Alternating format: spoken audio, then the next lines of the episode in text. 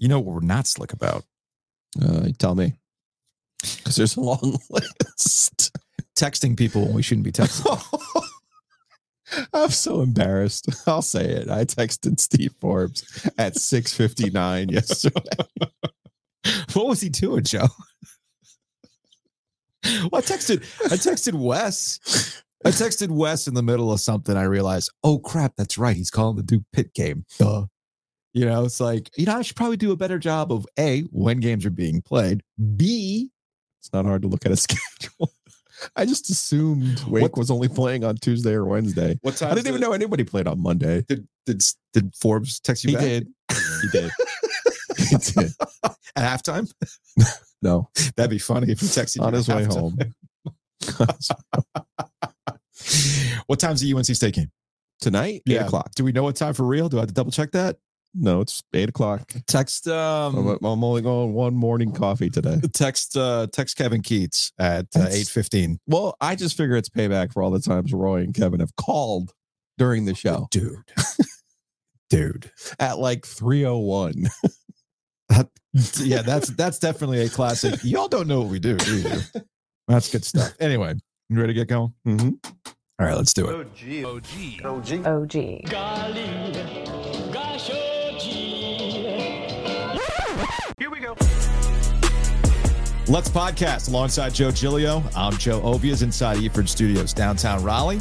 Thanks to Empire Properties and thanks to Copiers Plus. Check them out online at copiers-plus.com. They they can keep track of all of our timing issues for us.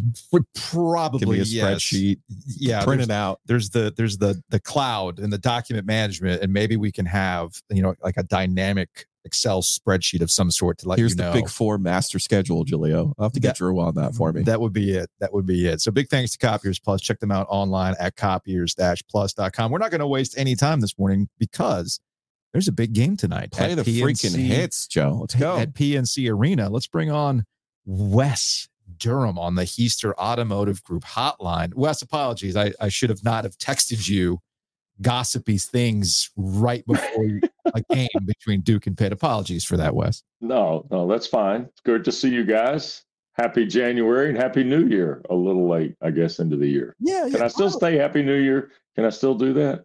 Yeah, uh, we fine. just hit double digits, but it's okay. By the okay. way, if, if, you're watching on YouTube, Wes is in a Pittsburgh hotel room right now after calling mm. that uh, Pitt Duke game. We'll talk a little bit about that.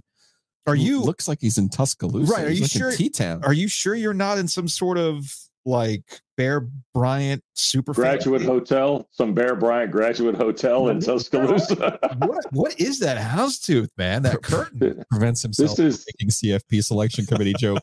Yeah, thank you. Um, Edit. this, yeah, that was funny. Um, this is uh, this is the Hotel Monaco in downtown Pittsburgh. Oh. Um, that's okay, i am going to do. I, I promised myself I'd never do this when I did y'all show, but see that building right there through yeah. the window yeah. in Pittsburgh this morning. Yeah, that boys is U.S. Steel. That's where America was made, right there. So there you go. For, for all of my kvetching about adding Pitt to the ACC, that is one of my favorite cities. Yeah, it's, I, I, I, wish they had the it is, tournament there. you know what? Giglio, I got I'm gonna jump right in with you on that. I am a huge fan of this city. The people here are terrific. They love sports. Um, and last night when the ball game started, we had a full Oakland Zoo, largest student turnout they'd had in a long time, near sellout house for Duke and Pitt. And it was the environment that I think we had thought when Jamie Dixon brought Pitt in this league in 2013 14 that we were going to see on a regular basis. And you know, I give Jeff Capel a lot of credit. It was a tough night last night, mm-hmm. but I saw genuine interest and enthusiasm about, and you guys know this, a basketball program that eight years ago they probably should have just shut down in mid-January in Kevin Stallings last year and called it off. To mm-hmm. be honest, mm-hmm. but no, I, I, think that I think it's a very underrated city. In fact, I would tell, and, and Giglio, you've been here for football. I know that. Mm-hmm. Um, I would tell any ACC fan you ought to make this trip. It's a it's worth your endeavor, especially in the fall. Rarely do you get Pitt at home in football with the Pirates at home just because of the facility configurations. Um, but I, I, would tell you it's a it's a very enjoyable time, and when you come with the Hall of Famer who's won more than a thousand games, he knows where all the good restaurants are too. by the way, so that helped last night. that helped the other night for sure. Did you go? Did Did you and Jim Boeheim? You're referencing Jim Boeheim, uh, who was on the broadcast with you last night. Did you guys go to a nice Italian restaurant? We did. What'd you get? Uh, I I apparently was admonished by the Hall of Famer. No, not Jim uh, Boeheim would never admonish. Well, you know, never, he he he does it in a very kidding way. Of course. Um, but we went to a place whose specialty it's Alla Famiglia. It's a, an Italian restaurant on the hill, and um, I got a, a, small petite fillet because I'm kind of that's what I'm eating these days. A small sure. petite fillet. Uh, Boeheim was looking at me like, you can't come to an Italian restaurant where they specialize in veal chops and order a small petite fillet. And I went, Hey, coach, that's kind of what I was looking for tonight. Sorry. but it was fun. No, he's a great conversationalist, and we've had wonderful time doing these two games. And we got you know a couple more to go, and we're pretty excited. And and Corey deserves a lot of credit too. It's been a it's been a nice three man weave, as I like to say, of broadcasting. Mm-hmm. Just don't ask Boeheim about Roy Williams or Mike Krzyzewski, even though he has like unbelievable friendships with both of them. Just don't ask him to put any of their stuff in context about their career because apparently that is what leads you to trouble. Wow. Speaking of scars from previous interviews. yeah, I was getting ready to say now now we got strays for Giglio's career, the journalistic career kicking in a little bit. Okay. Yeah, well, what's funny is you talk about great conversations. I noticed that last night watching the game that, you know, you talk about the Oakland Zoo and it's a great mm-hmm. crowd, but Duke took that crowd out real quick, real wow. quick. And when they were up 30 or whatever it was, I could tell you guys went into what I like to call sports talk radio protocol where mm. there's really not a lot to talk about in terms of the game because it's decided it's a blowout. And at that point, you're just having conversations. So I kind of caught that last night, which gets to the the overall question about Duke, where they have not had a game like this where things come easy to them uh, mm-hmm. in the last stretch for a variety of reasons. They've gone up against some physical teams. Kyle Filipowski's had to power through that, but they've had other guys step up. Uh, right. Syracuse game was a bit of a slog until the second half when Mitchell had taken over, and you had guys like McCain hitting shots. Tyrese Proctor's been coming off the bench. They're trying to integrate him back into the lineup. Things came easy to Duke last night. And when they're moving the ball and they're hitting shots and Filipowski's able to operate, you, you can get seduced by this Blue Devil team and how good they look. I think you're exactly right. I think the other thing too is that this is the and and you know remember last year we got we had a front row seat. I was doing the game. You guys were both there when like they bottomed out in Raleigh, right? You know, they yeah. bottomed out and then started the ascent back up. Yeah. But the ascent had some bumps in it.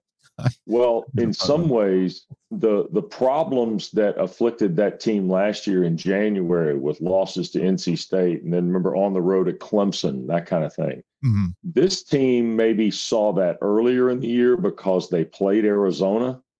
You know, they went through that situation with Arizona. They've gotten healthy um, I thought the Baylor win showed you really kind of where they were potentially could go. And then, even though it was a bit of a rock fight last Saturday at South Bend, I thought the fact that Filipowski didn't play well, Mitchell did for a second straight game, kind of energized the rest of those guys. And then last night, uh, in fact, Jon Scheyer told us this uh, yesterday afternoon at the shoot around we want to try and come in here and, and kind of defend the will, play cocky, but cocky in a good way, not mm-hmm. cocky in a, hey, look at us, we're Duke, but cocky in a confident way. And I think they did that last night. I think the shot making was certainly a big part of it, but let's don't lose sight the fact that they defended really well against mm-hmm. an explosive team. There was no easy catch for Blake Hinson last night. Bub Carrington was 0 for the first half. His 10 points came basically in the last 12 minutes of the game. And I felt like Duke kind of put their stamp on being one of the top two or three teams in the ACC for the rest of the way last night. Now, a lot of work to do. They got Georgia Tech Saturday and then a week off before they host Pitt back at Cameron. But I but I think they have kind of shown you, at least in the early stages of January, they've got great capability of being that team. All right. So Duke back on track. Uh, amazing what happens when you hit 11 threes hmm. in a basketball game. My primary concern going into this year about Duke, their outside shooting. Um, hmm. We got tonight over in Raleigh, North Carolina, 3 and 0. The, good old days, boys. Speaking of teams who have confidence in winning ugly at, at the Pittsburgh game, we're really, Joe and I are on the same page. That was that was the canary coming out of the coal mine for the Tar Heels, really moving on from last year. And then they get State, who I thought played their most complete game on. Saturday against Virginia, where it was like, you know, State doesn't have uh, Jarkel Joiner or Terquavion Smith anymore, but they do have a bunch of other like good players. Mm-hmm. And I mm-hmm. thought they all seemingly played their role on Saturday night. How do you see this thing shaping up tonight in Raleigh? Ooh, we, um, you know, it's interesting, and I, I, think I heard you guys say this on on one of your previous shows. Carolina's gotten back to the running and the rebounding, haven't they? Mm-hmm. Carolina's kind of hey, you know, we're not going to play those two bigs anymore. We're going to play four out, one in, and we're going to kind of, you know, modernize the game. And yet, Carolina's found themselves that Bacot, Jalen Washington lineup. You know, that that that small sequence of that lineup has been interesting for me. Um, I think tonight has a chance to be electric. I really do. I think Bilas and Dave O'Brien, who've got the call on ESPN, have got an unbelievable opportunity to see the old days of State Carolina. And I, I think you're going to see end to end. I think there are a lot of intriguing matchups tonight. I think point guard is going to be one of them. Mm-hmm. Um, I, I really like the way Kevin has brought his team along. I'm not sure, you know, the the game at South Bend for the fact that it set the sport back maybe 50 years the other night. I, I'm I'm of the belief that not many teams, unless they've been through some stuff together, find a way to win that game like Kevin's team did the other night at Notre Dame. Mm-hmm. And that's proven, by the way, to be a pretty good win based on Notre Dame winning in Atlanta last night, the way they played Duke, you know, those kinds of things but I'm excited for this game tonight. It, it, yeah, it takes me back. I'm the old school guy here. I I know that State Carolina's a thing. Yeah. And I'm I'm looking forward to seeing kind of how the momentum and the personality of the game goes tonight. I think at times it'll be horrifically bad, but I also think at times it's going to be unbelievable to watch the shot making and the playmaking. Yeah, I don't think we'll get Marcus Paige, TJ Warren, but I'm getting those kind of vibes, like a mm-hmm. game where you're like, okay, both of these teams are actually pretty good. Mm-hmm. Yeah. The, pro- the problem yeah, for state, the problem for state in this game historically is in the paint. Yeah. And how Armando, Armando Bacot, I mean, we have enough data from Armando Bacot and how this game typically This goes. is why you make a trade with Clemson for the enforcer. Yeah. this is the exact reason you traded Jack I, Clark from Ben Middlebrooks. If NC State's going to have a chance in this game, you know, outside the obvious of got to make shots, shout out to Cindy right. Lowe.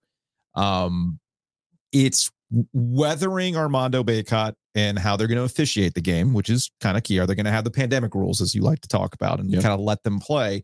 More mm. importantly, though, I do think that Carolina is going to get theirs rebounding wise, because that's again historically that's how it usually plays out. Carolina can be forced into turnover prone situations. Yes. There's one thing that we do know about a Kevin Keatts team and this NC State team.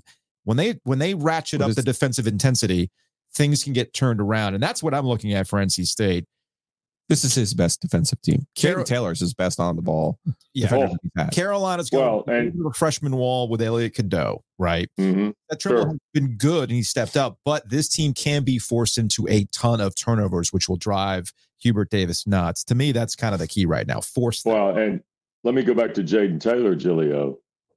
That's Leaky Black for Kevin mm-hmm. Keatts. Mm-hmm. That's exactly who that is. That is the stopper. I mean, the best shooter, the best perimeter player on the opposing team is going to be defended by Jayden Taylor. Bottom line. And look, I think Parker played great on Saturday against uh, Virginia. I thought he played with motivated. poise. Uh, motivated, yeah. Old school. Speaking of old school, yeah, I'm yeah. Virginia. They didn't want me. Oh, oh, right. Okay. And and then the other piece of this is guys like, and this is where Kevin deserves a lot of credit. I think guys like Diarra, um, those guys under Middlebrooks, you mentioned a moment ago. I, I, this is the reason I think his team has a real legitimate chance to be a factor in this because those guys fully embrace their roles. It's more than just hey, four guys and boy, that DJ Burns is a fun guy to watch play, isn't he?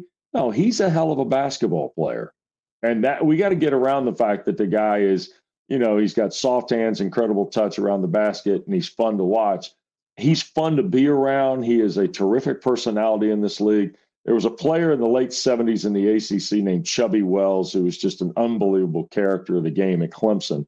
DJ Burns reminds me of Chubby Wells for the old people in the group, but I also think too he's also a first team All ACC talent. If NC State has the kind of year I think they want to have, he's such an interesting. You, say Chubby Wells. I can't remember a player who was so good at one thing, but also a liability on the defense mm. side of, of the ball. You know, so yeah. I, I, think that's what Kevin's best work has been, particularly in these last two games, has been, you know, the, the comeback at Notre Dame DJ was on the bench. He was. Yes, he, he, was. He scored the two baskets to win the game. But he and so was Horne, by the way. Horne yeah. and Burns were both on the bench during the run from down seven to get the game tied. Yeah. But when DJ was needed, he came in on a play. Yeah, we talk about this all the time. Uh, your coach, as a coach, your number one job is for everyone to understand their roles. Mm-hmm. You know, and the three of us have had this conversation many times in this portal NIL world. When you reset your roster every year, it's really hard in November yeah. and December to learn on the fly. And I think you're starting to see NC State here in January figure out, like Amo Diarra, for example, plays a lot and was an important part of that Notre mm-hmm. Dame win. Then he only plays three minutes against Virginia. Well, guess what they're going to need tonight? mm hmm You know, I mean, it's just they're going to need Mohamed Diarra tonight in a lot of ways because he's the guy you at least trust to go get rebounds around a player like Bacot because he did it in the SEC at Missouri last year for Gates. Yeah. I, think it'll be an interesting game tonight. I, I mm-hmm. obviously we have all kinds of data that says Carolina wins this basketball game. Other than that, State has won two of the last three in Raleigh, but Keatts three and nine, Gottfried two and eleven, Sid one and ten versus these guys. Like, how do you walk in tonight thinking that Carolina doesn't win this basketball game? Right. I mean, gotta make gotta make shots, Joe. Gotta make shots. Absolutely, absolutely. It's like I joked with some friends about the uh, the Dolphins and the Bills this past weekend. Mm. Like, ah, yeah, you know, the Dolphins will be fine. I'm like, nah, man, I've seen this movie. I saw this movie back in the 90s. 90s are so hot right now. There's a reboot for all these types of things. Yeah. So before we get speaking of the NFL, before we get out of here, Wes, I solved problems for your boy. He should have listened to me. He should have listened to me. All everyone should have listened to me on that one. Arthur Smith should should be Carolina's football coach right now. That he should have listened. Bubba should have listened to me too. Didn't work out in Atlanta though. Obvious. What's it like working with the authority, Joe Giglio? Oh, tell me that wasn't look, the solution, man, Wes. Tell you, me that. Well, was, it could be one day. It just wasn't then. Wes, you you have been doing this long enough to know that in this business, yeah, somebody, everybody hits a hundred once. no, it's not. It's not even that. We've we've got we've all got it figured out. We've all mm-hmm. got it figured out. And yeah. when we're not putting together and managing salary caps because mm-hmm. you know, just happened to go to capfriendly.com that day or whatever it is, sure. um, and things like that, we're also caveman lawyers, you know, because we watched Law and Order once. Netflix law degree. Thank you. We can actually go into deep diving conversations like NIL and Title oh. IX and contracts and how to get out of a grant of rights. We've all got right. it figured out. We're just these you know, just un uh, unappreciated geniuses of our time, Wes. That's what we do. I agree. You are.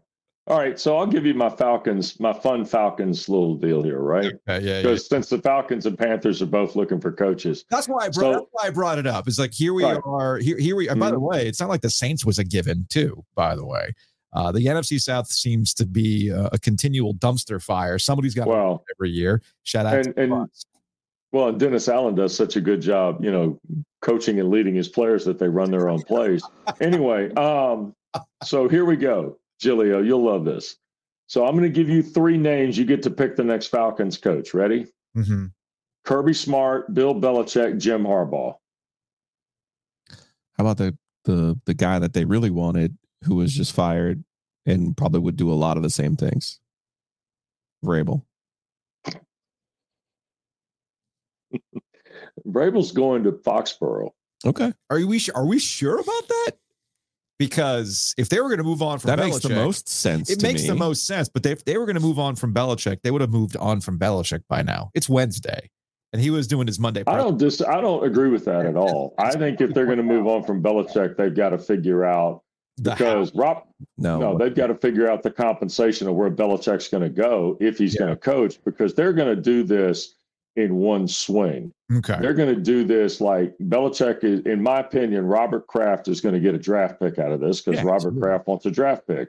The second part of this is it has to be a two step process in New England because Belichick is also the GM. Mm-hmm. So therefore, you can't just dismiss Belichick and go, he's fired. You know, you can't do that. You have to find out how your infrastructure is going to be impacted here. There's a bigger kind of bigger org chart shift in New England than there is some other place because of the fact that the guy does two things and he does them at a high level and he done it at a high level for a long time. Let me rephrase that before we get out of here, specifically with Belichick. Do you think he wants to leave New England?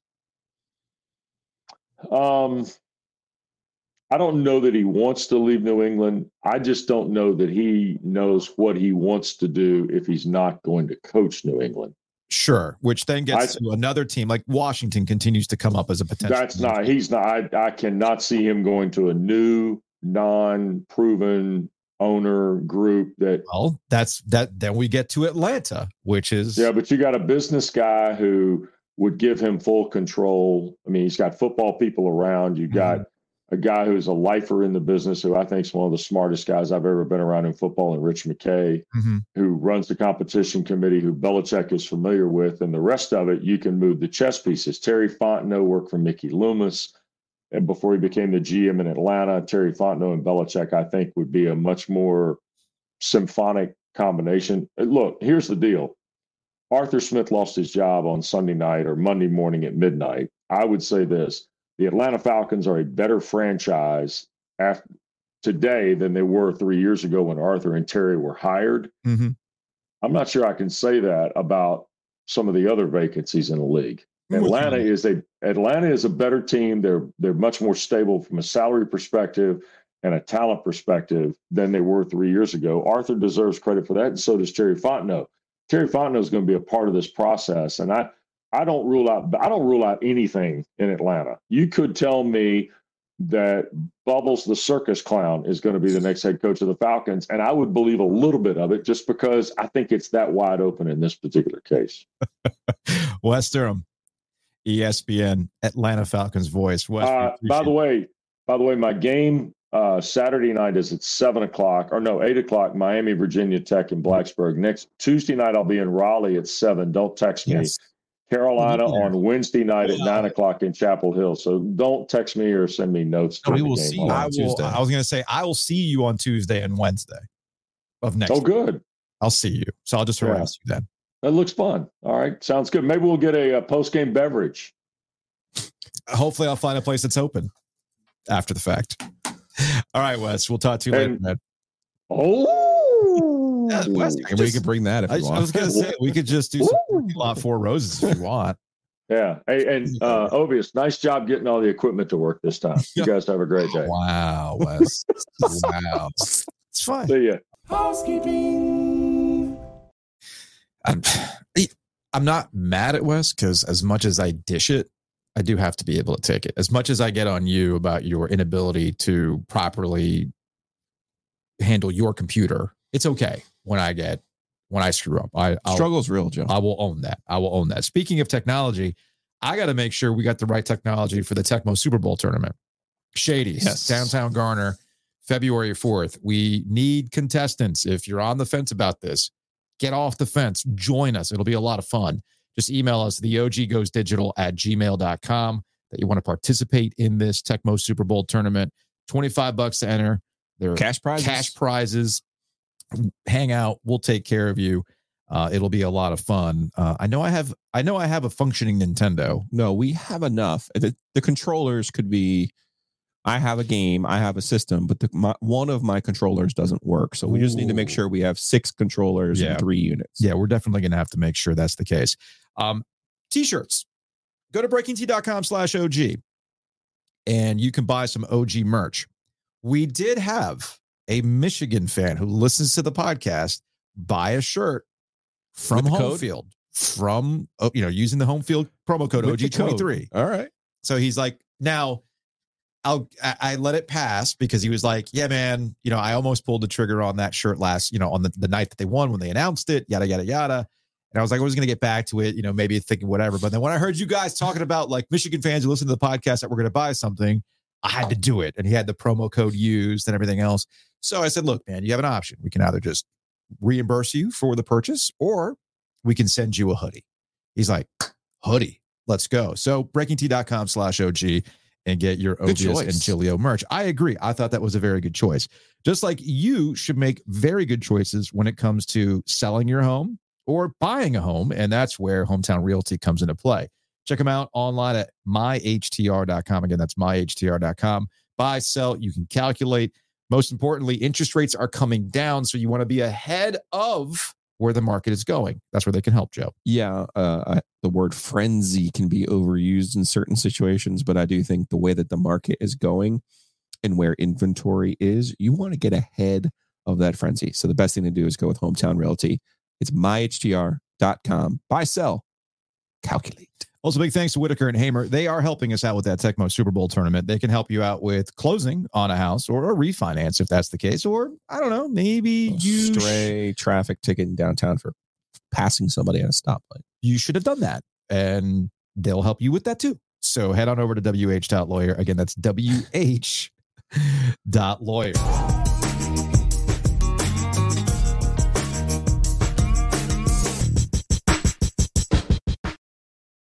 I did want to circle back to one thing before we bring on Mike Kaye of the Charlotte Observer to talk about the Carolina Panthers and where they are with not just a head coaching search, but a GM search as well. As Scott Fitterer was let go on Monday.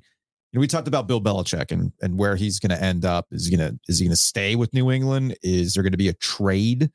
Because remember, for the longest time this year, the speculation was that Mike Vrabel there was going to be this swap the, the Patriots are going to move on from Bill Belichick, get some sort of compensation from Washington, potentially Atlanta, and then they were going to engage with the Tennessee Titans and get Mike Vrabel to be their head coach. Little, little menage action, a little three way. However, not happening because the Tennessee Titans decided, eh, eh you know what? We don't like making smart moves. well, is it is it they don't feel like making smart moves, or maybe they were of the opinion that we aren't going to get any sort of compensation that we think we're going to get from Mike Vrabel? Dumb franchises are dumb franchises. Eh, fair enough. I mean, I'll also say this: like these these NFL teams who fire their coach on the the Monday morning after the season ends. Mm-hmm. Uh, do you have a recruiting class to, to line up? Like, what? What's the big hurry? Well, you don't want to pay the guy. I mean, you're gonna have to pay him anyway to go away a little they, bit. They want to get it. The social media teams. Oh, the social media oh. teams are ready because that's low key my favorite. cloud chasing is what you're saying, dude. I think this is hilarious because you've noticed this over the last couple I mean, of years. Yeah, right? you got a month basically. I mean, yes, I, if your coach is going to be involved in personnel decisions, you want to get that person in place before the draft. Sure, but but what I think is funny is that everything is geared towards content these days. So you notice that what teams will do, and the Panthers will do this too, they will tweet out or put on Instagram, we have completed an interview with such and such. Like, for instance, the Chargers completed an interview with Kellen Moore. Yeah. Dallas. In, in, the in house interviews have been completed. Yeah. I saw that. And it's, it, they're making it like these, it's almost like watching Succession or some other TV show uh, and the next progression and where they are on this. It's all content, man. So maybe they want to get ahead of it because, hey, we have content that we need to make for our own in house entertainment. And now we've got the graphics ready to go. We've got our list. I mean, because the Panthers put out the list too. Here are the guys that we're targeting. It's all very out in the open. It almost becomes bachelor, bachelorette in who's going to get the final rose. But the one thing about Vrabel, after four winning seasons with the Tennessee Titans, they're combined 13 and 21 over the last two years uh, in Tennessee. And, you know, it was one of these kind of falling off a cliff type situations at the end of the year. They the the Tennessee Titans were very very open about their quote unquote difficult decision. But it is interesting after so much speculation that they were going to making they're going to be making some kind of swap. They looked at the situation and said, no, and you know how they are with draft picks. You know how NFL teams are with draft yeah. picks. That they would just rather move on from Vrabel than try to play the game.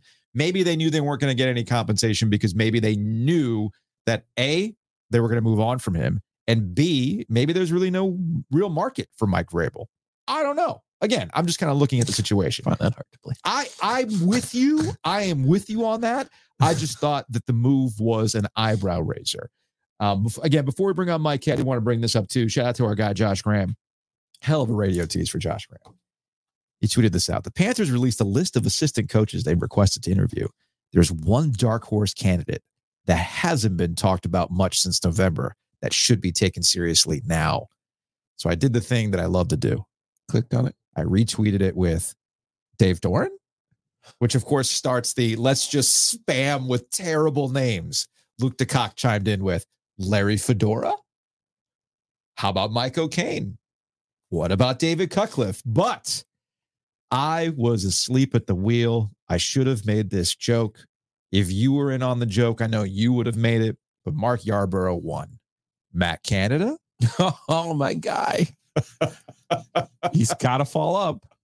That's the question. There's a lot of openings. There's a lot of head coach openings That's now. That's a question. Your guy, Matt Canada. now there is a presidential always- election next year, so that's in play too. He always finds a way. Always finds a way.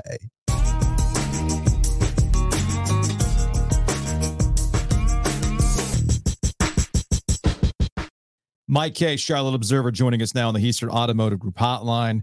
Uh, it is, is this the best time of the year to be a beat writer? Joe, you used to be a beat writer. It is coaching search season. The NFL is an entirely different beast, and Mike does it as good as anybody. So I'm not even going to pretend, but I did love a coaching search. Was I- one of you know, favorites. So it's interesting. I've covered, I think this is my f- fourth or fifth coaching search. I've Hmm. never covered a GM search. I've never had to. okay. Um, what I find is the GM stuff, you're re- like, it's a crapshoot. It's really hard to weigh in on a lot of stuff because there's so much that goes on behind the scenes. Unless you talk to people around the league, you're not, you know, there's no, there's no, like, if, if it's an assistant GM or a player personnel guy, a lot of people have like stuff to weigh in there, right? Like, it's like, uh, there's a lot in that pot coaching it's a little bit different. You can see if a guy was a really good play caller you can see if he had success that way. So um that's new for me.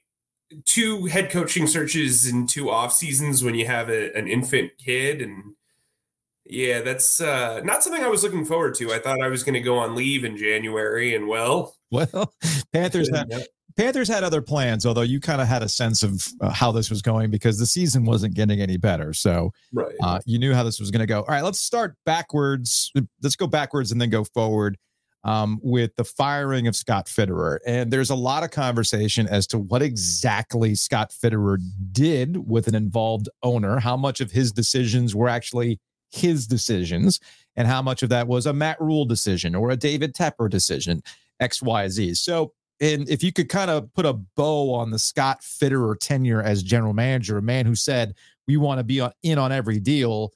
Well, how much of it was him in, involved with these deals? Well, I think uh, ultimately it- it's everything's under his umbrella, right? But you know, if your boss wants something, which technically Matt Rhule had final say his first two years here, there were it was abundantly clear when you looked at who he cut after training camp this year, who were his guys and who were not his guys. I think. You know, Brandon Smith was an athletic guy who fit the athletic profile that Matt Rhule liked. I think Shi Smith was a guy that um, I felt the entire offseason like he was kind of on shaky ground. There were, you know, of the guys selected from 2021 to 2022, only nine of the 17 players are still employed by the team, and one of them was on the practice squad. Um, look, I think I think the CMC trade doesn't get made unless the owner is all for it. He's the face of your franchise. And I've said this several times. I think the return they got for him was very good pre using the picks, but they are magic beans. And so it doesn't matter what type of draft picks you got in return for a guy if you use them to essentially draft Jonathan Mingo and DJ Johnson. Um, I've written about this several times. Day two of the draft was one of the worst processes I've ever seen covering an NFL draft. And I started as a draft analyst in, in, in the industry. So, like, this is there was a lot, but I mean, it, it, all kind of falls on him. Whether your coaching staff is terrible at evaluating personnel, which, by the way, from the outside looking in, Rhule and Reich both had pretty tough times with their personnel and and figuring out how to use them. Um, I think DJ Chark playing X receiver is a massive malfunction of understanding who, what your talent is. He's a Z receiver who needs to be, you know, given some space. He's not a press beater. That's just not him. Jonathan Mingo playing Z receiver when he's really a slot receiver, but you have Adam Thielen who you don't want to move out of the slot because he's the only guy that can catch a football. Like it, it there, there was a lot going on here. Uh, the staff was very big on Miles Sanders. Um, I think ultimately, like what, yeah, ultimately what this bogs down to is it's great to be a collaborator and a consensus builder, which is what Scott's known as around the league. But at some point, as the GM, you have to have the awareness to say, no, no, we're not doing that. That doesn't yeah. make sense. Okay. And I think that was his biggest problem. We know the old adage, nice guys finish last. Well, so Mike, the last time we talked to you, you talked about what the structure could look like for the Panthers, and you had suggested that they probably need like a VP of football operations who's kind of in charge of everything. And then there's the GM who kind of handles the contracts and the, the daily stuff. And then obviously the coach. Uh, as the Panthers are, are remade this offseason, do you see them going in that direction or, or will it be more of a traditional GM, coach, owner type deal? I think it depends on the GM that they hire, right? I think like if you're going to keep retain Dan Morgan, you need somebody who really understands the other side of the the pillow, so to speak, of running a front office. He's a true personnel man, yeah. former player, like you know, he's not a salary cap guy. There's not there's nothing to that. And I think what's interesting is if you look at like Nick Matteo from from the Ravens, if you look at Brandt Tilis from the Chiefs, if you look at Alec Halaby from from the Eagles. Those are all, you know, quote unquote nerds. Like those guys are numbers dudes. Like that's what vibes with David Tepper. And so I think if you put somebody as EVP of football operations, that doesn't mean they necessarily have to be a, a football czar. It just means that they help run the business. Like when you're an EVP of football operations, you're also dealing with marketing, you're dealing with PR, you're dealing with all this stuff if you want your GM to be a true personnel guy, like in the old school manner, and let him cook, you need him to not worry about all that other stuff. Now, Samir Suleiman has been here, he negotiates contracts. It is interesting that they are talking to the nerds mm. or whatever you want to call them instead of like the I mean, there are some personnel guys. Brandon Brown is a very, very, very legitimate uh, candidate. Champ Kelly is it, it, looks really, really good. I got a lot of pushback the other day for saying what he did in his interim stint uh, looked impressive. But when you're an interim head coach, you typically work with the GM even more than you normally would, and yeah. you make decisions together. Think about it. They benched Jimmy Garoppolo for a rookie, and then they played well. They got rid of several veterans uh, that were McDaniels' guys. Like that's impressive. You need to be able to go outside the norm, and I think that's what he did there. I think when you look at some of the guys they didn't interview, Ian, uh, they didn't request at least initially. Ian Cunningham, Adam Peters, those are guys who have interviewed for other jobs here before, and both of them are considered two of the better candidates from an executive standpoint. So that's kind of interesting. Maybe they'll look at them down the road. Maybe they got the sense like there's been a thing with Adam Peters. I've seen it reported that a lot of the times they just think he's going to go back to San Francisco, and so maybe Tepper did not want to waste some time there. Um, but I think from a GM perspective, I would hire the GM first if you could, unless it's Ben Johnson who you really want. And they did not put in a request for Ray Agnew, mm-hmm. who is the assistant GM in Detroit. Wolfblood who who is is an NC State alum who has played in the league. Uh, I mean, he, he he's kind of like an older version of Dan Morgan in a lot of ways. Okay.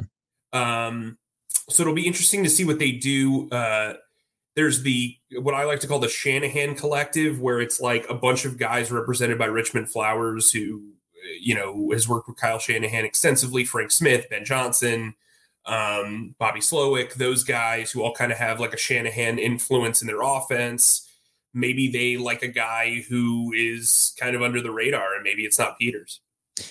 So here's here's my you mentioned Ben Johnson and I know they put out this this big list of guys that they're going to be talking to and I'm not going to reel off all the names. It's like 10 different guys. It's Ben jo- Ben Johnson's name keeps coming up. And Ben Johnson was somebody that was attached to the Carolina Panthers last year. And with all these other job openings, he is somebody that is going to be looked at by these other by these other teams. So is he the number one target? Is is he the guy that the, the Panthers ultimately want? That seems to be the case. I mean, I, no one's outright said it to me. Yeah, but everybody brings up him first. Okay, I talk to.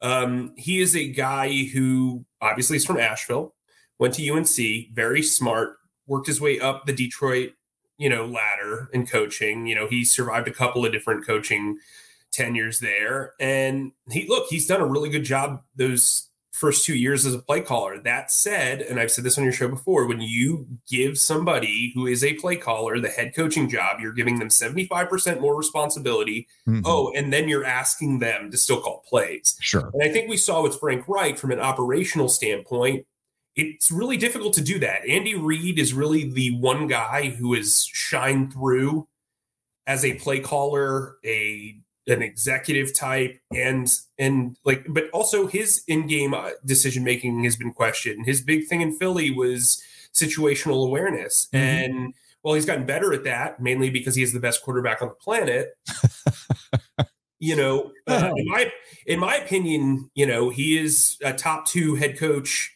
of his era i mean i don't even think that's an opinion i think that's fact and you know i, I think it's really tough to replicate that. So you're going to take a 37 or 38 year old and ask them to do the same thing. I don't know if I could. I can barely tie my shoes, and I'm 36. So like, it's it's one of those things where, like, I just think.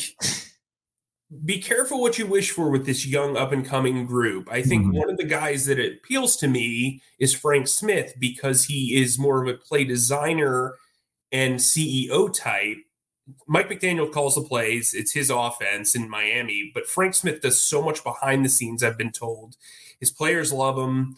Uh, to me, he makes a lot of sense because you're not asking him to go in a bunch of different directions. You're letting somebody run the offense. You're letting somebody run the defense. You have your Shanahan influences, and he can focus on everything else in between. He's got an O line background. He's got a tight end background. Um, you know, I, I think, and oh, and he's been in the NFL for several years. So it's not like you're going to make the comparison to Matt Rhule. You're not going to make the comparison to Frank Reich outside of their first names. Mm-hmm. Like, I, I do think there's some some interest there. But if you are going to hire a first year head coach, you better hire somebody with a lot of front office experience. 19 of the last 21 years, we've seen the team go from worst to first. I, I realize eh, there's a college mentality, I think, for people looking at the Panthers right now to think, oh man, they're Temple football. They'll they'll never be back. Two years away yeah. from being well, two uh, years it's away. so far away. Yeah. But I look at it and I look, and I, again, I, I, people got mad at me on Twitter. I don't see how you see I it. Made they, the, they don't have made, draft picks. I made the comp to the Texans. Now the Texans got a couple of things right. Yeah. But a couple of years ago, the Texans looked lost. Mike, sure. like the, the owner was problematic. The quarterback didn't want to play for the problematic owner. They couldn't get anything right. They had idiot Bill O'Brien running around and, they gave him all of this control. And now, voila, look at where the Texans are. I'm not saying it's going to happen next year for the Panthers, but do you uh, do you and or people who follow the NFL really think that the Panthers are that far off? Well, if we're going to talk about Houston, they fired two head coaches before they got to DeMeco Ryans, and DeMeco right. Ryans really wanted to go there specifically because he had family there. He had been a legacy player there. There was, you know, I, I mean, they. I don't want to say they lucked into C.J. Stroud, but the choice was yeah. made for them, right? Like there's yeah. there was a lot going on there, right? what I would say is this team from the outside looking in has an owner who uh, is quick on the trigger, who now doesn't have a first overall pick. If you didn't like Bryce Young and weren't willing to make the same deal that they were, you probably don't want this job mm-hmm. or it's not a good fit for you.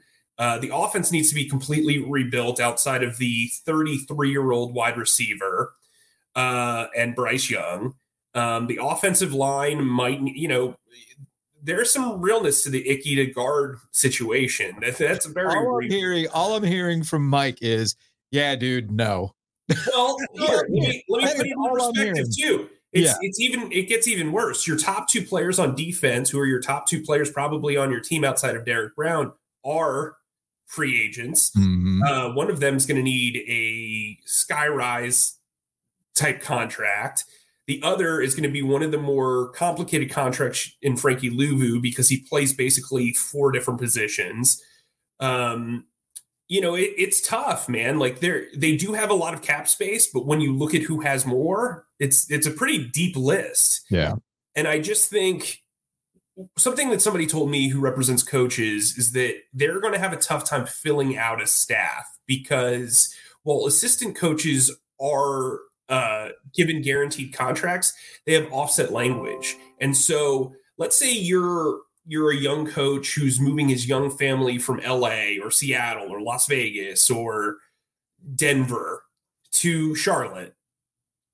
If there's another quick trigger move or he doesn't like how a certain position group is is working, yeah, sure, you've got that guaranteed money, but you're a young coach, you don't want to be out of it. There's a there's a stigma that if you're out of the league for a year or two, you're in trouble.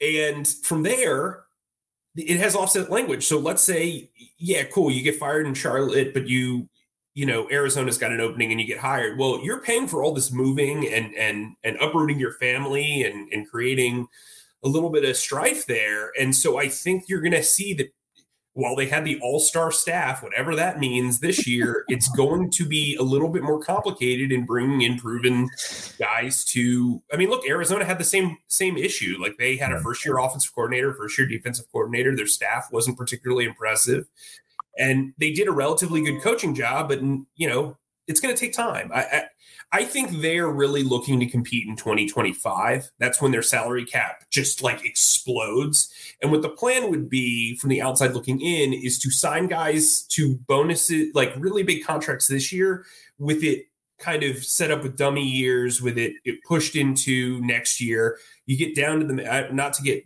to in the salary cap minutia, but give them a huge signing bonus, make their salaries basically at the minimum you can do it and then take on those charges the next couple of years. So you're you know you know you're taken from next year to help this year.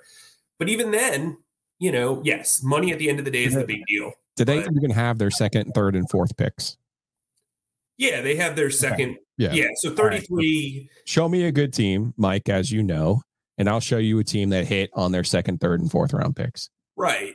And look you know what's interesting is Scott Fitterer came from Seattle where they were terrible with first round picks, but terrific with right. second, third, and fourth round picks, mm-hmm. which also makes it very curious why that didn't happen here.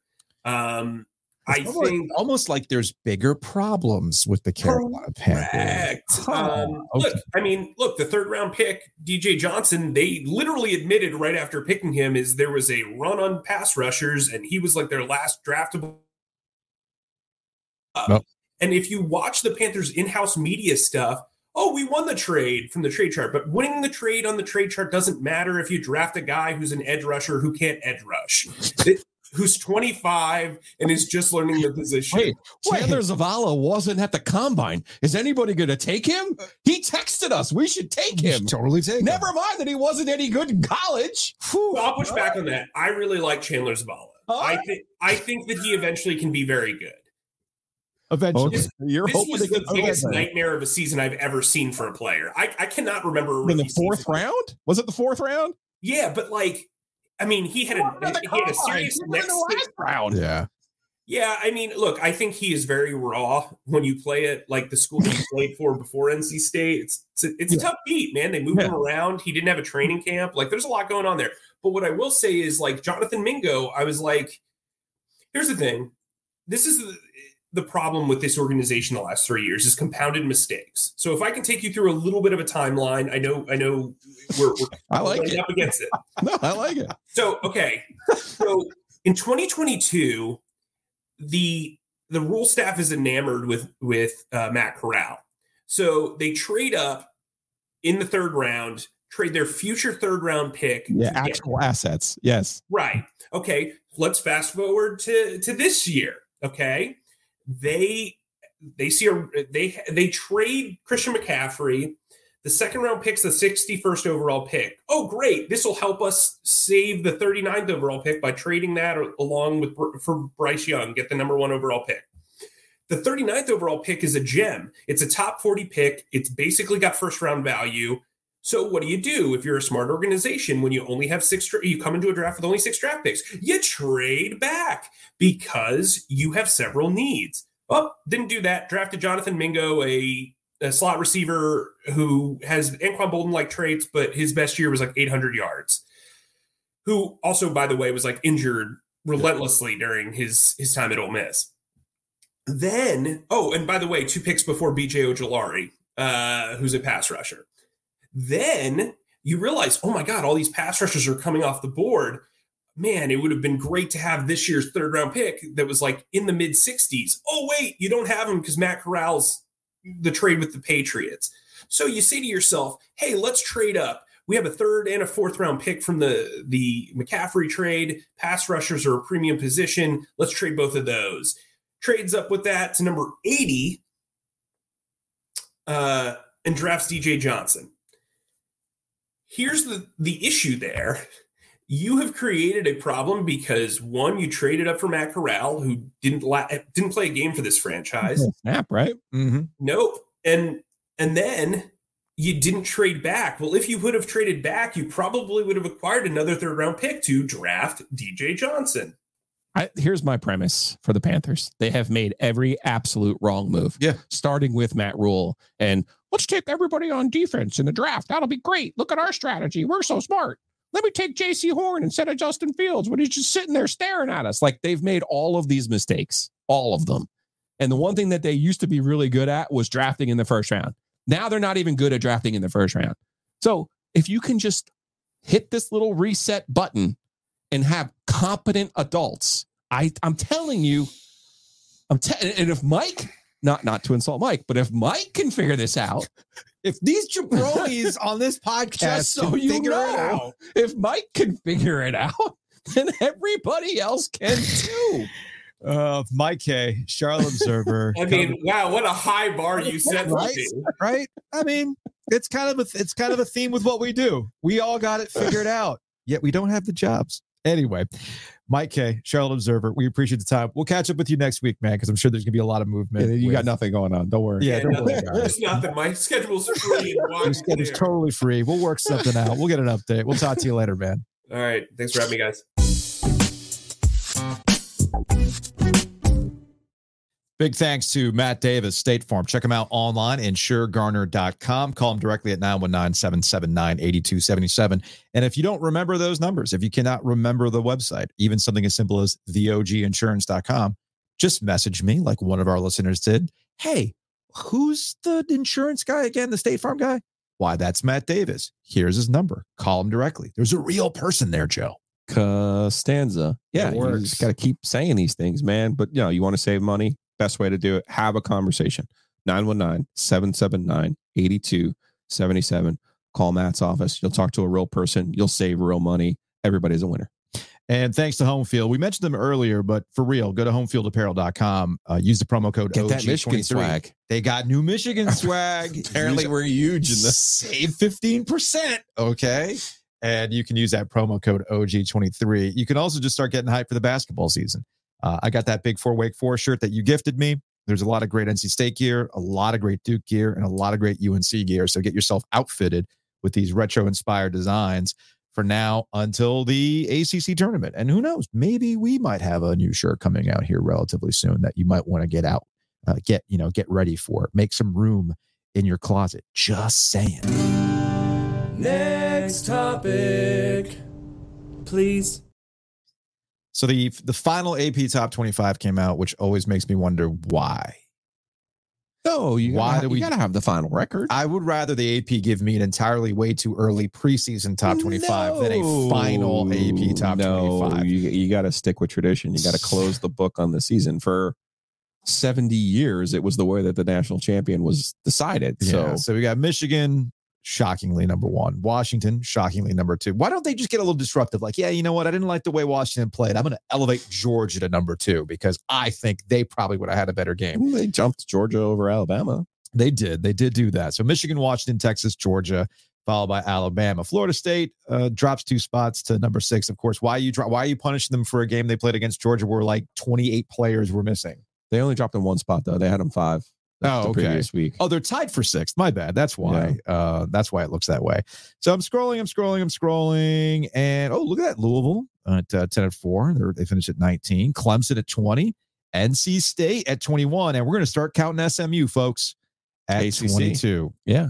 So what kind of Dave Doeren gets paid for a top 25 finish, right? He does not in the AP. He gets it for.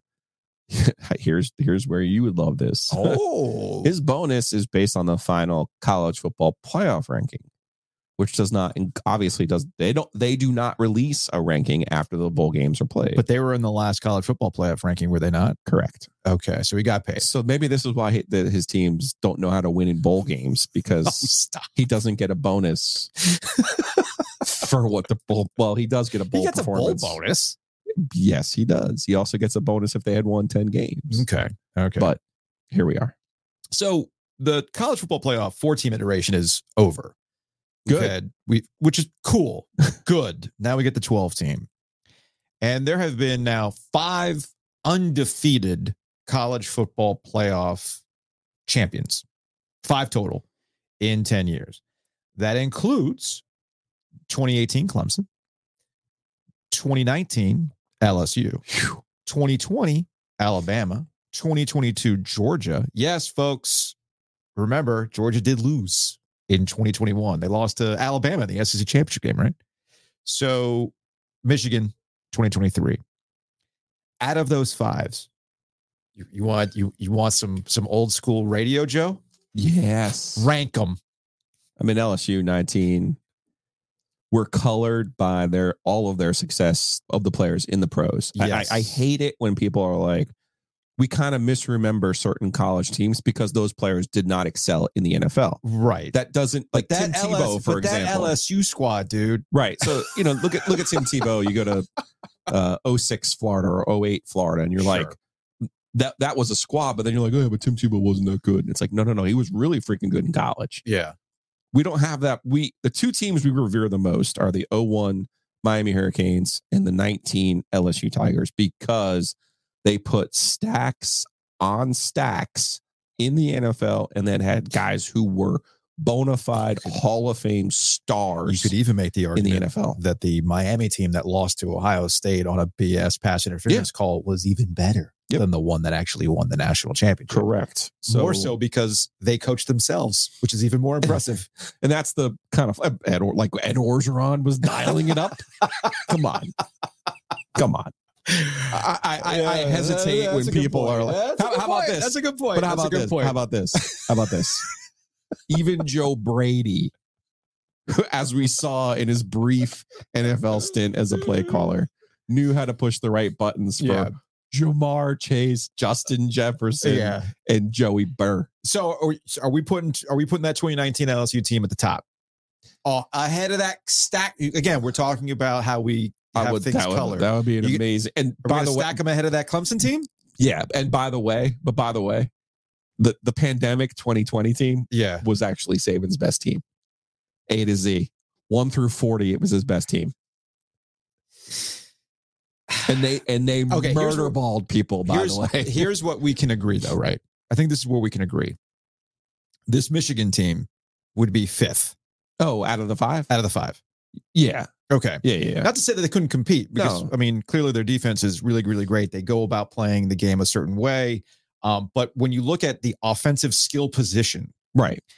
and I know you brought up, you know, McCarthy is a potential, you know, NFL guy if Jim Oh, Harbaugh goes. I don't. No, no, he'll be picked I don't see it. early. I don't see it. If that's the case, then you talk about chasing things. You're clearly chasing something. If uh-huh. McCarthy's going to be, if you're going to waste a first round pick on McCarthy, what is wrong? What is wrong with the quarterback market if that's the guy you're going to spend a first round Don't- draft pick on? Don't save that.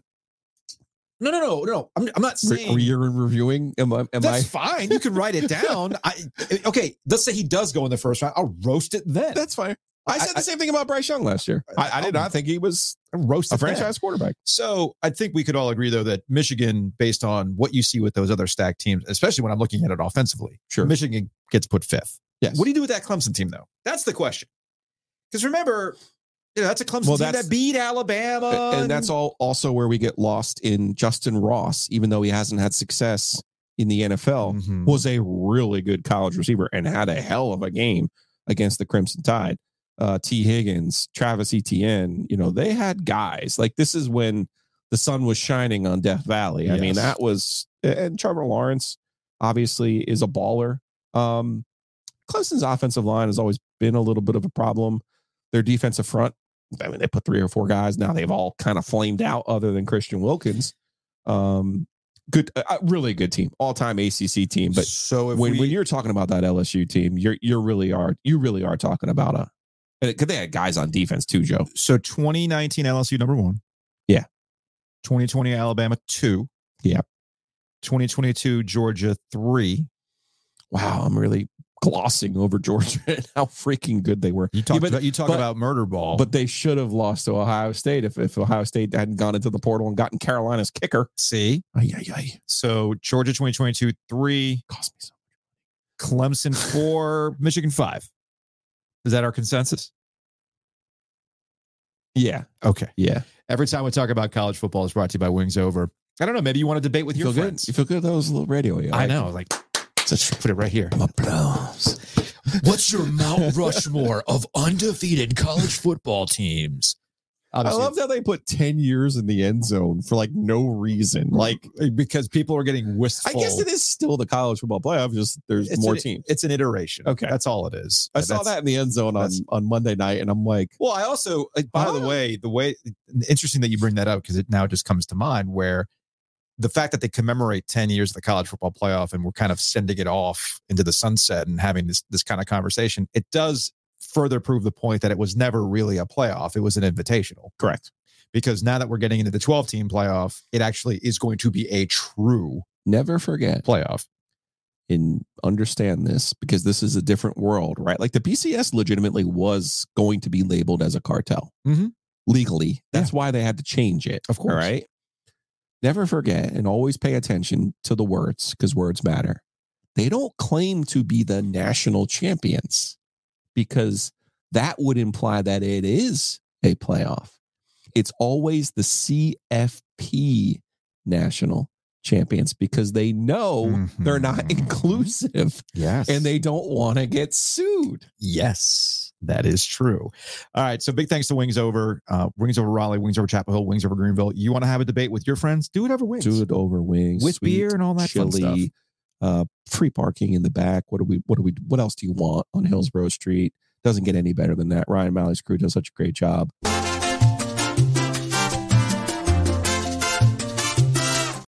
Big thanks to Mosquito Authority and Pest Authority for sponsoring Ovies and Giglio. Check them out online, bugsbite.com. Uh, we just had a an incredible amount of rain in the last couple of weeks. Big storms coming through yesterday. Hopefully everybody's okay. You're getting power back, all that stuff. Um, but you might have exposed some moisture issues because of all the rain that we've been getting. Pest Authority can come in and help you out. You had that done. I did a 360 moisture barrier underneath my house. Now, I think you have like old school actual crawl space. Like you have to like get on your hands and knees. Like, No, I can actually get into my my first house. I literally had to get Okay. on my hands and knees and crawl around. This one is more of like a hunched over space. Hunch. I, I can like full on walk around and like live down there if I wanted to. I'm surprised you haven't moved down there. I briefly might have in the uh, spring of like 18. Okay, fair enough. So, but when you're down there and you have the water, and I live on a hill the way that I do, you don't even realize it. Like mold and mildew be, can become an issue. You really don't want that, particularly if you are sitting here thinking, well, you know, we might be moving. Oh, you, oh, you, you want to put your house on the barcode that somebody comes to inspect your house and sees mold and mildew? Guess what? you don't want that. You are up the creek, sir. So don't put yourself in that situation. Bugsbite.com. Hayes Lancaster does not believe in contracts, but he does believe in saving you money.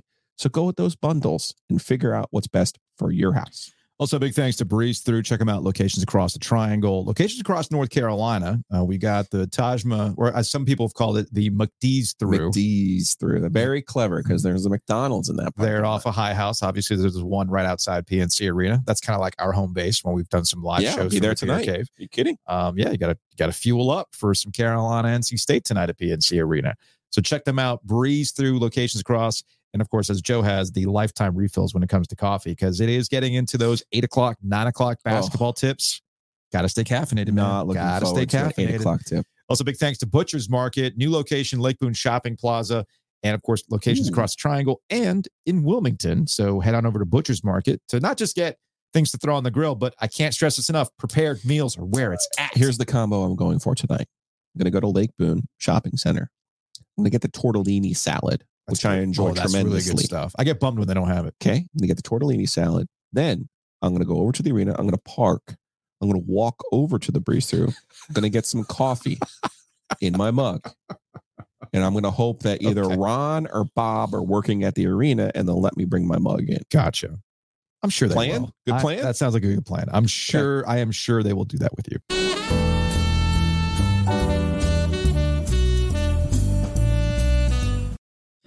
Joining us on the Hiester Automotive Group hotline is Gina Stevens. She is with Raleigh Magazine. She's got a podcast, Office Talk, uh, with Raleigh Magazine. And uh, Gina, you you you tagged me and Giglio yesterday on uh, on an updated podcast related to Backyard Bistro. It was interesting because we were talking about Backyard Bistro early, earlier that day It's with, like your ears were ringing. with Luke, and I see this. I'm like, well, that that kind of changes the conversation. And in that in that podcast clip that you had put out on social media that picked up some steam, you you guys had talked about how eh, basically everybody at Backyard Bistro was fired before Christmas, and my spidey senses started to tingle. I went, wait a minute, that doesn't sound quite right, considering that they've stayed open throughout. And the Canes just put out a press release in terms of how they're operating Backyard Bistro going forward. So what what exactly kind of led to this conversation you had on your podcast and where things kind of stand now with Backyard Bistro? Yeah, I mean, it, it was a conversation as you guys do. You get lots of people who share information with you. Back in October, we got tipped off from a very reliable source that we checked that Gale Force Sports Entertainment was purchasing Backyard Bistro Hmm. and with the intention of flipping it into a sports book. And there was all kinds of details. And as we all know, plans get out there, they get into it, money changes, costs go up, details change. But we we shared what we knew, and that was that they were purchasing it in January with the intention of keeping it open, closing at some point, converting it to a sports book, and reopening hopefully in time for playoffs. Hmm. Very vague, right? Mhm. So early last week, the same source tipped us off that the deal had gone south. Not the deal to buy it, but the conversion to a sports book wasn't going to happen, that the price tag was just too high. Hmm. It came back at a million. And that, and again, Source shared some things about Christmas and people being let go. I think there's, you know, obviously we have now heard from the Canes. They've shared factual details according to them Mhm. that no one was fired um, before Christmas. Um, I think, you know, week of, you know, I, I'm not going to get into whether it was the week before Christmas, the week after. I don't think anyone was fired. I'm sure there's some people who left who maybe thought they were going to stay on and have a role in maybe a big sports book and run it. I, I don't know. They're, they say that no one was let go. Um, only people left who couldn't pass their background check. Um, that they needed to be employed by the Canes. Yeah, my understanding is that in order to stay, now that they're they're running it, they have to pound, they have to pass background checks, and the people who were not retained were the ones who did not pass that background check. Which also speaks to, I know Joe, you've talked about this when it comes to a sports book, background checks are kind of important. Right. if if the gambling lords ruled the country, we would all be better off. A lot more fun. While the checker uppers, for sure. They make So- sure things run. So Gina, I'm I'm a little bit confused in terms of I always got the sense from the Canes, from Tom Dundon, um, to be specific, that they wanted to build a sports book at PNC Arena, and what they would do as a stopgap would basically have Backyard Bistro as a place. Mhm. Now, our traditional definition of sports book changes in 2024 because of your phone. So Right. I just assumed it would be a place that they would run that would serve food. Maybe they would renovate, you know, modestly. A window, if you want. I don't even Yeah. think you. I don't even think they will because remember they're cashless as an operation Right. at the arena. So So you'll, you'll need a help desk because in Detroit, for instance, I'll keep using Detroit as an example, Little Caesars Arena, they have kiosks around to handle any sort of issues. I have a question. I have a question. this isn't working. Yeah. Exactly. And I think that's probably what you're looking at with a small conversion. And, and my understanding, Gina, with talking with people over at the Carolina Hurricanes, elements of a sports book at Backyard Bistro are still in play. Um, all I can say is I have I we are not in the deal. We're not part of it. We are we report the news that we hear and and this is one of those things you know. We hear a lot of stuff about sports and about development and Sure. people, people say things and things change. Mhm. I, I was told very clearly that the price tag for the conversion they wanted to make was a million dollars. And again, you know, my editor and I took a tour of uh, PNC with Jeff Merritt, head of uh, Centennial Authority. He walked us through and he said, you know, our game plan is we want a sports book in the arena. Mm-hmm. And that can't happen overnight, obviously. And so it made sense when they said they were considering um, Backyard Bistro. It also makes sense that you know every everything we're hearing is when anybody wants to build anything right now, the prices are higher and they're going ooh maybe not that much. Yeah, money money is not cheap right now. This money is, is not cheap. Nothing's cheap. rates are pretty high right now. And so i you know i you know I, I asked yesterday on the call i said so you know you want to tell me are you doing a sports book are you still thinking about a sports book and they go um am i wrong and and they said no comment Gotcha. And so, you know, I understand it's their story to tell. Mm-hmm. I think the thing that's lost in all of this is that part of the reason we did a podcast on it was people are excited. You know, people want to know what's going on. They're mm-hmm. hearing about all the exciting things. You know, Dundon said, if we can't take the, you know, the arena to downtown, let's bring downtown to the arena. So people are excited to hear what's out there. They want to know. And I think any movement, but up to date, it's been pretty tight lipped on everything. So, are you standing by the statement you made yesterday that the sports book at Backyard Bistro is canceled? I am standing by that part. Okay. Gotcha. I, that and and I have had a, a really good source mm-hmm. um, that I've trusted and has been with me for years, and I I believe you know did the whole part about whether contracts weren't kept or somebody didn't pass a background check, you know, and they end up out the door. Mm-hmm. There's that those fine details that you know we couldn't we couldn't get. Um, so you know we were wrong on that part, I guess, in terms of timing and why someone might have been let go. Mm-hmm. But to summarize, if I may, sure, I feel like and, Joe learned this in Detroit. And Gina, you may be a shark. I, I don't know. You you might be out there running to the border like I do to go place bets. I, yeah, Joe, I could Joe, be wrong. Joe Joe crosses the border, hangs out in a Bojangles parking lot, and opens up a phone app. So that's what I think there's like pre 2018 concepts of what a sports book actually is. That you need this brick and mortar right setup. Sure. You know that you, you have to have the board with the green and and orange mm-hmm. neon mm-hmm. and with all the lines and all the odds and all this other stuff I think the Canes, and I don't, all of our conversations with Tom Dundon are we record and put out there. So all I can figure out here from that $1 million price tag, which makes sense, is they said, why would we put a million dollars into something that's only going to be temporary?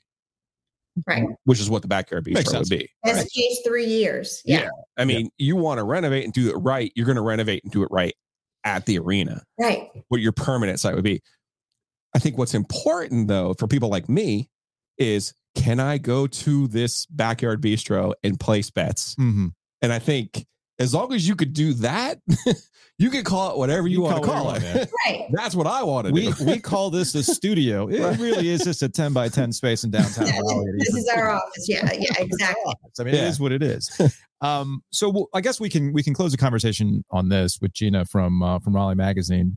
You know, I think what what ends up happening, and I'm guilty of this from time to time, is that we get caught up in what is sold as a vision. You know how many times you know how many times I've seen a downtown vision plan that's going to include X, Y, Z. You know, I'm still waiting for that like permanent amphitheater in downtown Raleigh. Right. right. Uh, you know, speaking of John Kane, like that downtown South development at some point will eventually take off. As a North Hills resident, I know what it was supposed to look like versus what it actually is.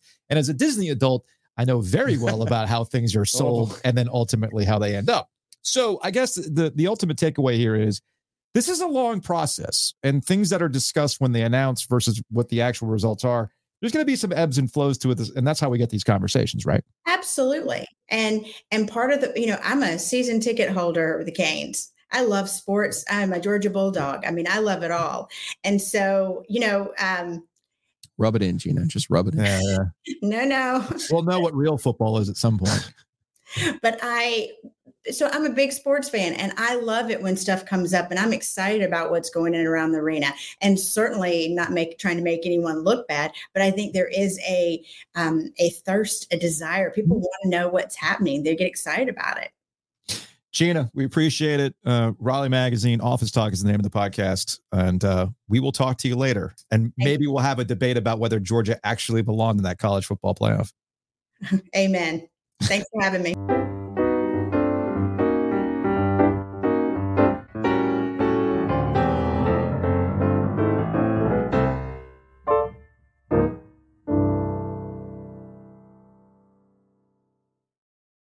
So, do, you want to say it? I see the graphic. Let's get out of here on some Hey Joe questions. It's, let me look, Wednesday. That means they're open. Go over to Oakwood Pizza Box right there on Person Street, right across from the world famous Krispy Kreme. Say hello to Anthony. Get yourself a square pie, get yourself a Narragansett, or order online oakwoodpizzabox.com. I guess this is my day to take strays today. That's fine. Uh, let's say what's up to Nick. The Bomani guest appearance was awesome. Every time Bomani's on, it's awesome. Always love our conversation with him. Great job, quote unquote, navigating some of that subject matter. You are a braver man than me. His, what? his Southern Indiana take. Like I was, there are times where I'll I'll just listen to the show in the car, and then there's times like I'll put it on on the computer. Sure, sure. I sure. I'm, I'm I was practicing Dutch shuffleboard to to get ready for Aho last night. Yeah, and we I do had the, some content coming. I had the show on, and I spit out my drink when he when he was It's like I've been through Southern Alabama. Let's talk about this. Southern Indiana. Or yeah, Southern Indiana. That's not a gas station. Look, you loiter. look. At, at some point, at, as, as we talked about with Wes earlier, sometimes you just gotta let the conversations happen. Yeah, Simple as that. that's the, point, Uh, the whole point of the podcast. From young left-hander catching up on Monday's show, got sideswiped by a Harold Miner reference. Fun fact: I played intramural basketball with his brother. Hmm. there I, oh man i forgot the name of the song uh, it's by benny the it's like one of these collab tracks with uh, these guys it's like this crew called griselda they're from buffalo and the main guys the guy's name is benny the butcher there's this other guy conway the machine and all this other stuff right stove god cooks is another one of these guys i think it's stove god that makes um it like the reference was something like turning up the heat something like i'm harold miner and you know you know that leonardo dicaprio meme where he from um the forgot the name of the, the movie Tarantino movie. The Once Tarantino upon a time in Hollywood. thank you, where he gets up and he points. That was me. Like Harold Miner reference, Baby Jordan. By the way, Let's go. That all of that thing that you just spit out about names and whatever that group was. Yeah. This is why you can't keep Mike McDaniel and Mike McCarthy straight. Because you have all of this other shit occupying Why? in your brain. What? I can't even repeat what you just said. I, I- you lost me, but you're like, okay, that was so and so the butcher, that was so and so the machine, and I'm like, how freaking obscure are we getting here, Yeah, Joe? there, there are times where my older son Caleb uh, will reference something and he looks at me like, and they're do you-" from Buffalo. He's like, "How do you know that?" What? I was like, "Because your dad's extremely online." I'm sorry. That felt like little Joe reads the the album liners and memorizes everything. That's what that felt like. To me. Yeah, you mean Joey? Joey. Uh, from UNC, Not the Nene, but Joey. UNC owns Duke. That's a hell of a Twitter name. UNC favored by five tonight. I get UNC winning 77 67. What do you have? Why are they asking you for gambling I don't advice? know. I'm not the gambling guy. Interesting. Maybe they get people get us confused all the time. Is it up to five? Never forget, never forget the time that I was at a UNC football game at Kenan, and I think at that point you were you were covering UNC, Per, persona non grata. Yes. but you were covering UNC. yeah. football at that No, it was the year after I I stopped. Oh, anyway, so I'm Yeah, I'm it was and- 11, and I think Brown Brownlow can 12. I think Brownlow can verify this for me, but we're walking, we're walking 11. off the field. Yeah. And I had some guy in the blue zone yelling at me, Giglio! Giglio! I look up. You suck. And I'm like, I'll let him know. Thanks. I'm the other Joe. It's been going on for years, man. Been Yeah. going on for years. All right. Two Whoa. YouTube comments. What? I'm just looking at the college basketball scores from last night. Number one and number two lost last night. Oh yeah, yeah. After all this Ooh. business about uh Houston, you know, can they go the distance? And it's Houston's world. I love this about college basketball. Uh, my my Wildcats looked good though last night. Eh? Nothing man's happy that we gave the Deeks some love yesterday. Is that our guy? That's our guy. Is he still mad at us? no, he's not mad at. Actually, he's mad at you about your Green Bay take. What was the Um, Green Bay? take? since base, I guess did we say that Green Bay had no business in the playoffs? I don't remember I don't that. think they should be in the playoffs, but yeah, I mean, So uh, Nothing Man points out that Green Bay finished the season six and two, defeated the defending national cha- or national champs, defending champs Chiefs, the Vikings, the Rams. Then why do both of you say they have no business being in the playoffs? Most analysts are saying that if you are Dallas, sitting at number two, waiting for number seven to come visit your stadium, you do not want to see Green Bay sure, with nothing to lose. Sure, That's going to be more about the Dallas Cowboys than it is about the Green Bay Packers, but that's neither here nor there. Uh, from Greg, my view since the teams were announced is that the best four teams were not in this invitational, referring to the college football playoff. And it wasn't because of FSU. Thought if, they truly wanted the best four teams, then Georgia would have been in that final four. That alone led me not to believe that, you know, believe what they were selling. I agree. I think as most people have come to find out, um, Georgia has elevated in a, huh, it would have been interesting to see. And we'll get that finally with the Yeah. 12 team playoff. And from 83 Cardiac Pack, Joel Berry just said on a Tar Heel podcast that it isn't a rivalry. Thoughts? Do you know what? I feel like this is the time of the year when we need to like points to sign. Okay. When it comes to somebody from Carolina saying that the NC State game, specifically in basketball, the NC State game isn't a rivalry. That's the feature, not a bug sure. Part of the rivalry dynamics between NC State and North Carolina is for North Carolina to tell NC State, you are not our rival. That's the hook. Like, Yeah. that's that's playing the hits. You know, if I were a, if I was a, a top 40 radio programmer this time of the year, I'd be playing that one every hour on the hour. Okay. That's the hit.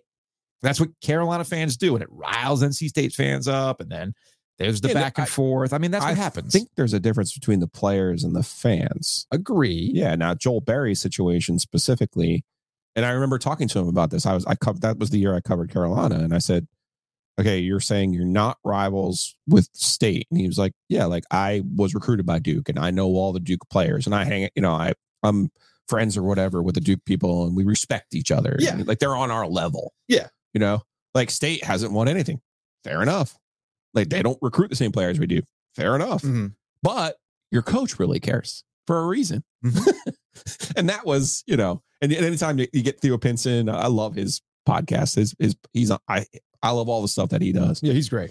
And he talked about like how much they hated state because they would talk, apparently. The players would talk and be like, oh, you're on our level. And it's like, no, you're not. Go away.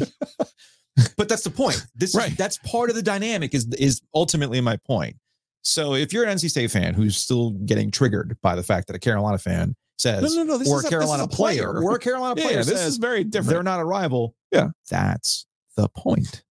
That's the point. We'll see what happens tonight. And obviously we'll talk about it tomorrow. We will be live again. OG live, live OG. Have we figured out It's Sleek Fleet, OG Live. OG? Well, that's the part that I was trying to get clarification on. It's OG live. correct. Okay, gotcha. So now that I know no, it's OG no. No, no, live, no. It I can then the throw. Right. I, I know Sleek Fleet is at the top of that. I just wanted to make sure that I had the live and OG in the right place. So Correct. Sleek Fleet OG live, two o'clock on YouTube. We'll see you then. Mm, mm, mm, mm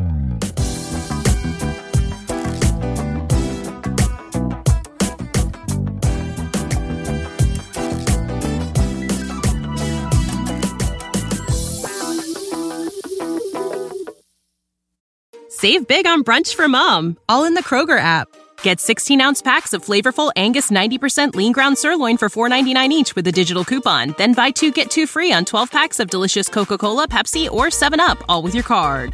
Shop these deals at your local Kroger today or tap the screen now to download the Kroger app to save big today. Kroger, fresh for everyone. Prices and product availability subject to change. Restrictions apply. See site for details.